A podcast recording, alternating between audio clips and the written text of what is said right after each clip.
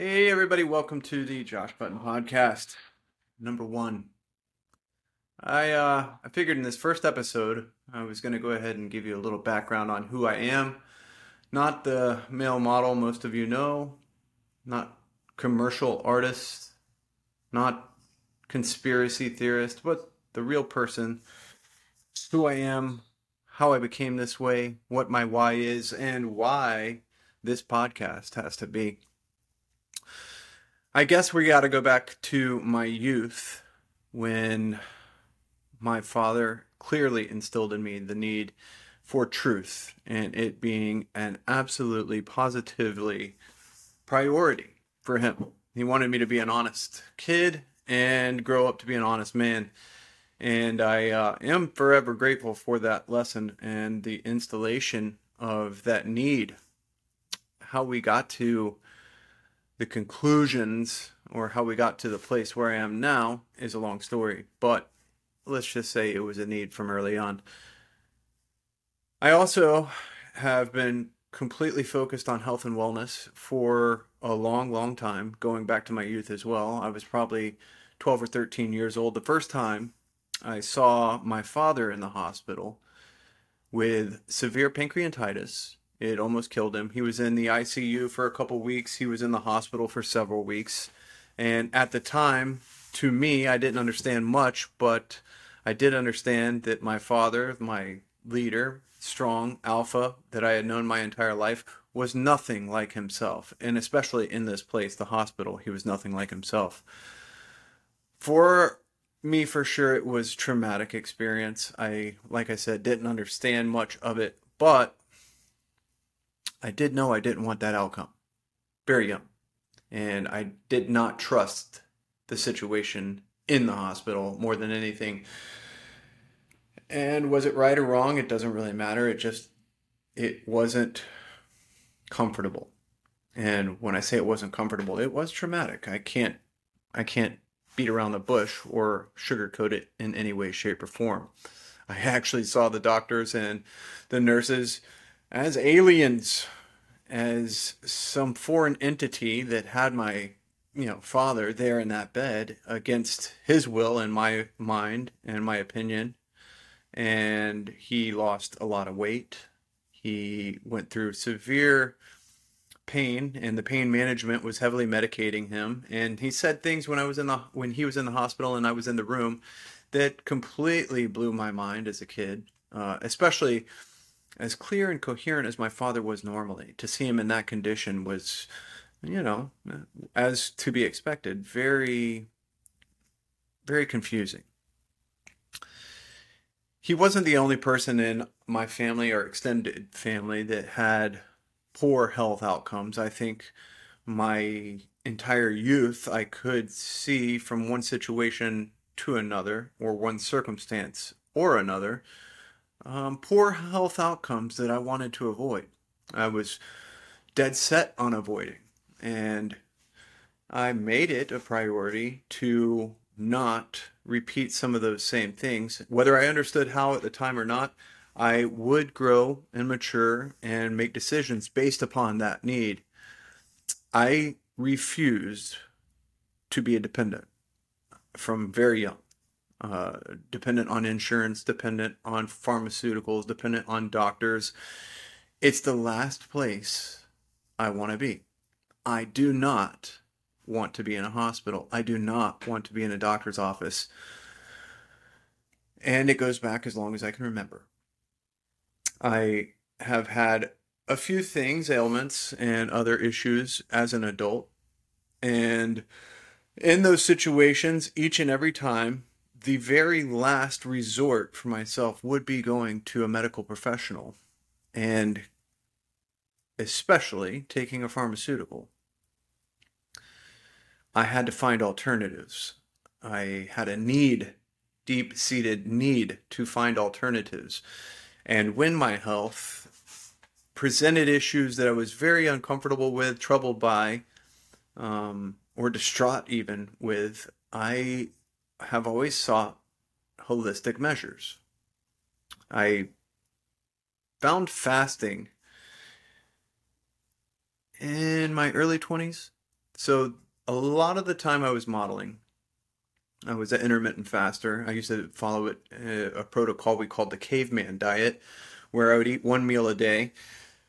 And uh, initially, I would say I found that due to financial hardship and due to needing to stay within measurements and precise measurements for a position that I had at Armani Exchange. I was a fit model for Armani for 10 years, and the measurements that I was, you know, defined by were medium. Uh, I would not say I was in the best of shape. I would not say I was the healthiest person, but I was manipulating my body to stay within those measurements for a long time. And I found a lot of creative ways to do so. The caveman diet, the warrior diet, certainly served a purpose.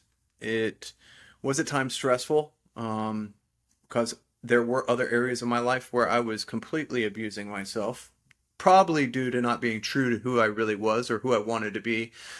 I was smoking cigarettes. I was I've smoked weed for 20 plus years. It you know that one I've just recently given up again and have decided that that's probably not best for when I'm trying to be as productive as possible, but otherwise I have no issues with it all.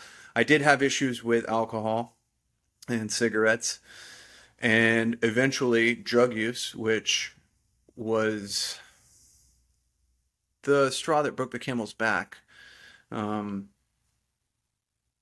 to be quite honest, I had an issue with more than one drug but I didn't see it as an issue during the years of, you know, party and carrying on with within circles where it was completely normal. In New York City, I remember happy hour being a fundamental practice. It was part of my work life, part of my personal life. It seemed like the normal, regular activity. That's just what we did. I would even go to the gym before happy hour, but happy hour and drinks with friends and coworkers was the norm. Uh, I had a long, long, long, long battle with alcohol before I ever really admitted that I had a problem with alcohol and that alcohol probably wasn't good for me. It was the one area of my life where I would say I completely ignored health and wellness. And uh, staying in shape, as far as the measurements go, was a priority because of income. Uh, I was not being true to myself, though. I grew up as an athlete. I grew up playing football, basketball. I wrestled, ran track, and when I was in New York modeling, I would just I'd hit the treadmill. I'd go to the gym, um, but I wasn't really prioritizing being an athlete, a competitive, you know, individual that I was. I wasn't really competing with myself. I was doing just enough to stay within the particular measurements that I needed to for work. I would say five to six years in New York, going through those almost numbing experiences uh, led me to the place where I knew I had to leave. I, it wasn't just winter, but winter was really bad, really hard for me personally. I would get the seasonal depression, wasn't getting enough sun. I'd come out of the office and it was dark out. And the change for myself at that time I saw, oh, I got to get back into a sunny environment. And that's what inspired the move to California, Southern California, which was absolutely the right thing to do. I couldn't have done New York City for, you know, a lot more time, that's for sure. But I still had those habits. I still was drinking. I still would you know prioritize happy hour having the drinks with friends and going out friday nights and you know sleeping late on the weekends wasting time wasting energy precious life reserves. And i would say that it was rock bottom when i would be there sleeping in and have the realization i've done this to myself again and again and again and i just couldn't get out of that loop. I didn't understand it Fortunately, somewhere along the line before 2016, I decided it was time. I had to change my life. I had to grow up. I had to give up some of the habits that I knew were holding me back. They were debilitating. So I did. best thing I ever did was deciding to, no matter how hard it was, just reject the norms. The norms for my social circles, for my life, for my habits, they had to go. Change was a necessity if I was going to be true to myself. And when I talk about truth and the need for truth, I guess I've always been a conspiracy theorist and I've always been a truth seeker. And I remember after 9 11, people wouldn't have the conversations. People would not entertain the possibility that their government was lying to them, that health experts were lying to them, that they were wrong, that the science could be manipulated, that there would be enough people involved in these things to really pull the wool over our eyes in such grand ways. And I carried that with me. I had a small circle of friends who were most definitely aware that not everything was as we were taught it was, not everything was being presented to us in a truthful manner. The I am grateful for the circles. I am grateful for the inspiration slash influences that I had throughout those times that, you know, kind of set my soul at ease because otherwise, I think it was enough to really disturb people, really disturb an individual when they said, Everybody believes something that I don't. Why do I believe something that's so far from everybody else's reality? And I hold it as the absolute truth. I would offer this conversation in various situations, work situations, which they probably shouldn't have been brought up, or kind of like talking politics at the dinner table with people you know you have differences with. You don't really need to, but it would come up, and I would see the reactions from people for the longest time. you must be out of your mind to believe some of this, to believe the Bushes and the Cheneys were in on 9 11 or that it was an inside job was mind boggling to most people when I had those conversations. Fast forward. I'm a sober guy. COVID comes up. I am dropping these bombs on people during COVID, especially in the beginning, saying you cannot believe everything you see on TV. Actually, you shouldn't believe most of the things you see on TV, and you have to question it. You you just have to question it again, I kind of saw the same reactions that I would get years and years ago to conspiracy slash truth conversations where people just could not possibly believe anything but what was coming across the television, what the media was portraying, what they were hearing, what they were seeing on TV. And it was disturbing. It was very disturbing. It was disturbing to me. It was outright mind boggling and disturbing to see children wearing masks socially distanced on playgrounds. That one's going to stick with me for a long time. But I had to stand my ground and tell the truth. And I had to stand my ground and turn down wearing the mask, taking the test. These are medical procedures. And I didn't uh, I didn't see my choice to not take a test as anybody else's business until it started coming to me from my social circles and employers that I needed to do these things and that I was expected to do these things. And for me, I just couldn't do it. I just couldn't do it. Uncomfortable with it would have been an understatement.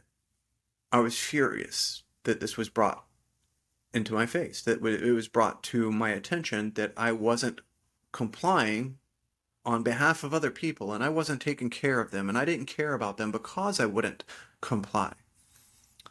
I didn't believe in compliance before COVID. There was no way that COVID was going to change that about me. And the inspection, the attention to detail, the reading, the digging, the searching for any alternatives to what was coming across mainstream media, I had need based. So I spent an incredible incredible amount of time when other people were enjoying their dinners and going out to drinks or staying at home at drinks when we were on lockdown, an incredible amount of time doing the research, doing due diligence, and trying my best to not only understand the situation, but to take tidbits to share with people I knew would be better served if they had this information. Why? Because they were living in fear, an absolute perpetual state of fear. And that's exactly what it seemed like the intention was by the mainstream media.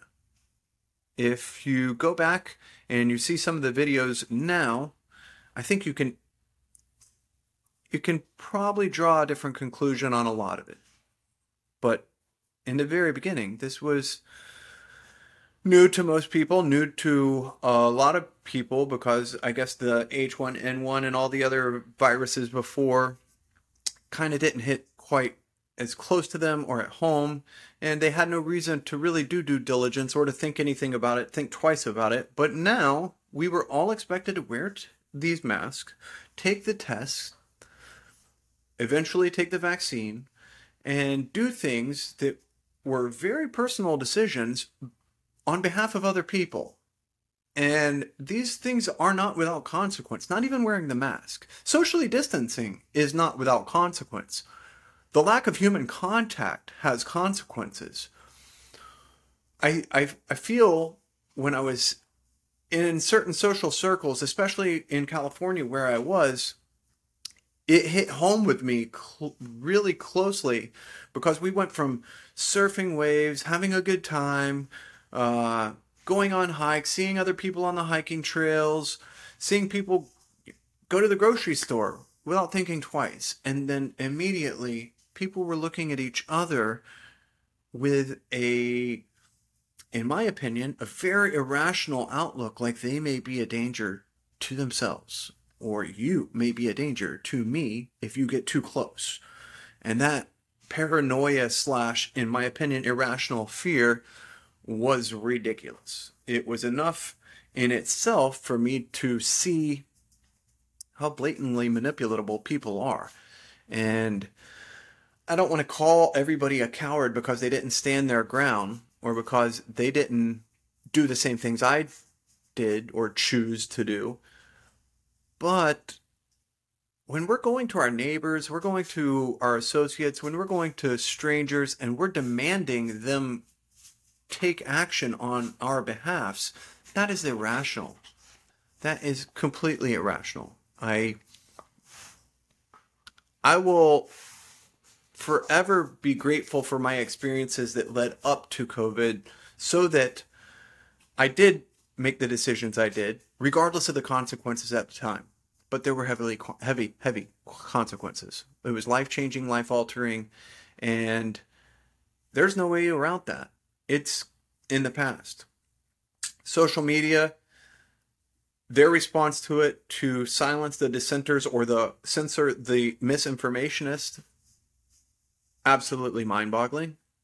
I know that I had personal experiences where people pointed out that I was being reprimanded online for lying when I knew I was not sharing lies. I knew I wouldn't share lies. I wouldn't try to manipulate people. And it was detrimental to relationships. It was detrimental to uh, what they call mental health these days, which I'm not a big buyer on a mental health crisis. I think social media certainly has consequences, especially people when they're predisposed to sit there and scroll it all day. But I'm not one to buy into humans are weak. I think we're resilient. I think we have, and I believe in our ability to not only heal ourselves, but our body's ability to heal themselves. And I believe if we're not distracted by falsehoods and technology and authorities that we're all resilient creatures. I think we've proven that. The need for truth to me is paramount now more than ever because of the consequences, the dire consequences for everyone out there. The children that cannot yet make their decisions are having really irrational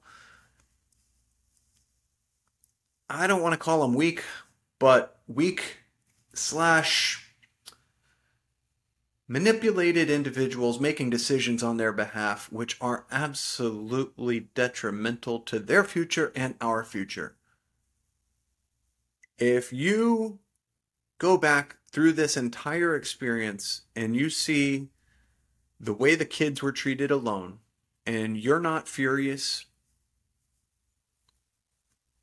I am afraid you are desensitized to the point of no return. That is the most unfortunate outcome of all of this is what we will see for years to come from these youth. And they don't know any different. They didn't if they weren't growing up ahead of this, I guess this is their first experience with medical tyranny. But that doesn't make it right. It doesn't.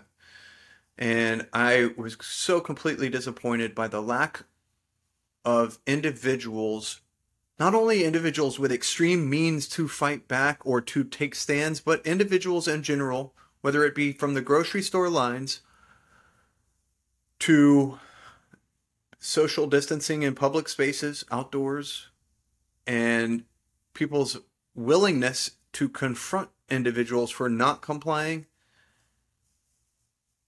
to me, it was all mobilizing.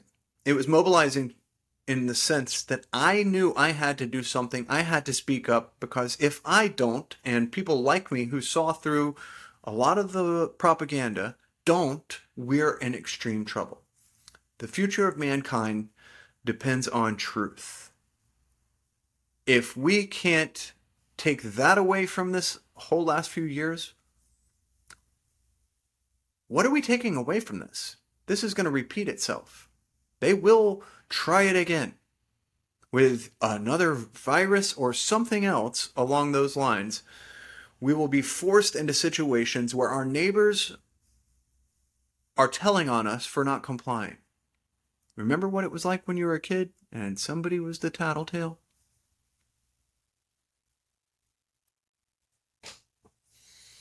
We definitely learned in the last few years what people would have done had they been in World War II, World War One, had they seen their government overstep their boundaries by long, long, long ways. People f- threw out the Constitution completely. They threw out their beliefs.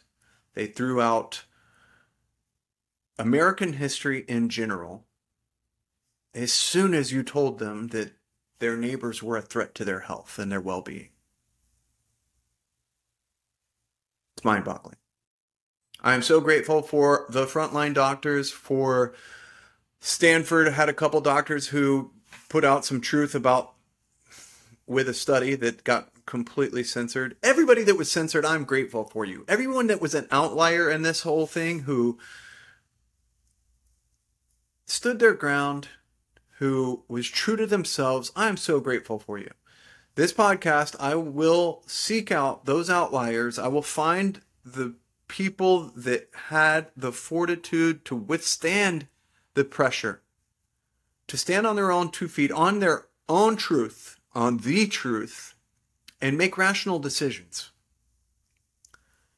It's not all going to be anger. It's not all going to be resentment. I'm not resentful. I was extremely sad. I was really sad for a lot of individuals who I knew didn't need to be in the situation they were in.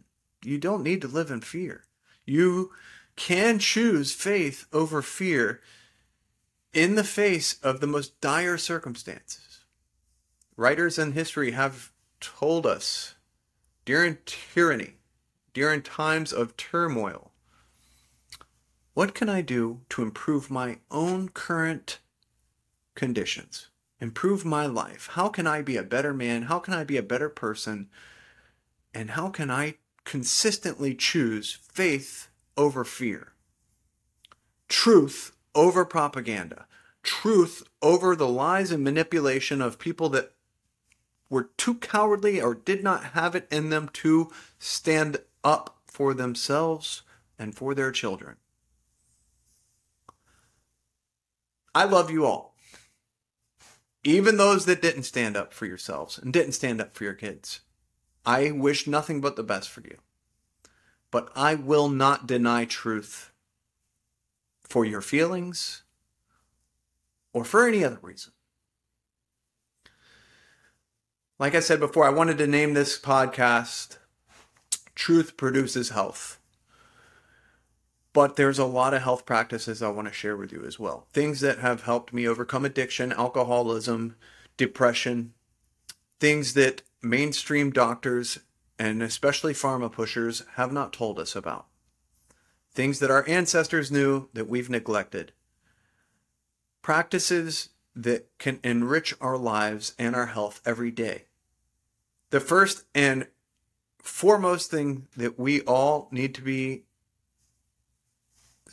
taken care of is ourselves. We need to take care of ourselves first. How dare we go and demand things from our neighbors, especially if we're not taking care of ourselves first, working on ourselves, making ourselves better people, improving our own conditions. It's as ir- irrational as some of the practices that we took up during COVID to stop the spread of a disease, f- flu, virus, whatever you want to call it. Faith over fear. And truth produces health.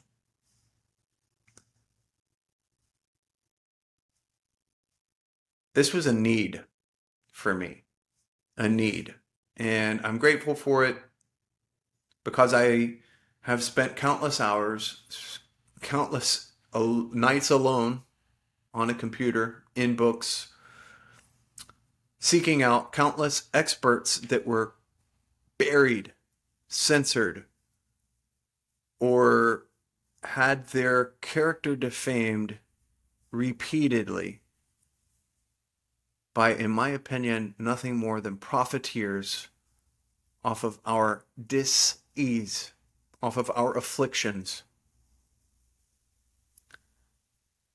We make pharmaceuticals a lot of money when we outsource any and everything to their means.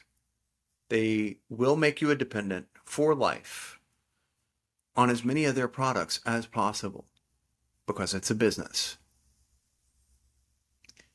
It's a business.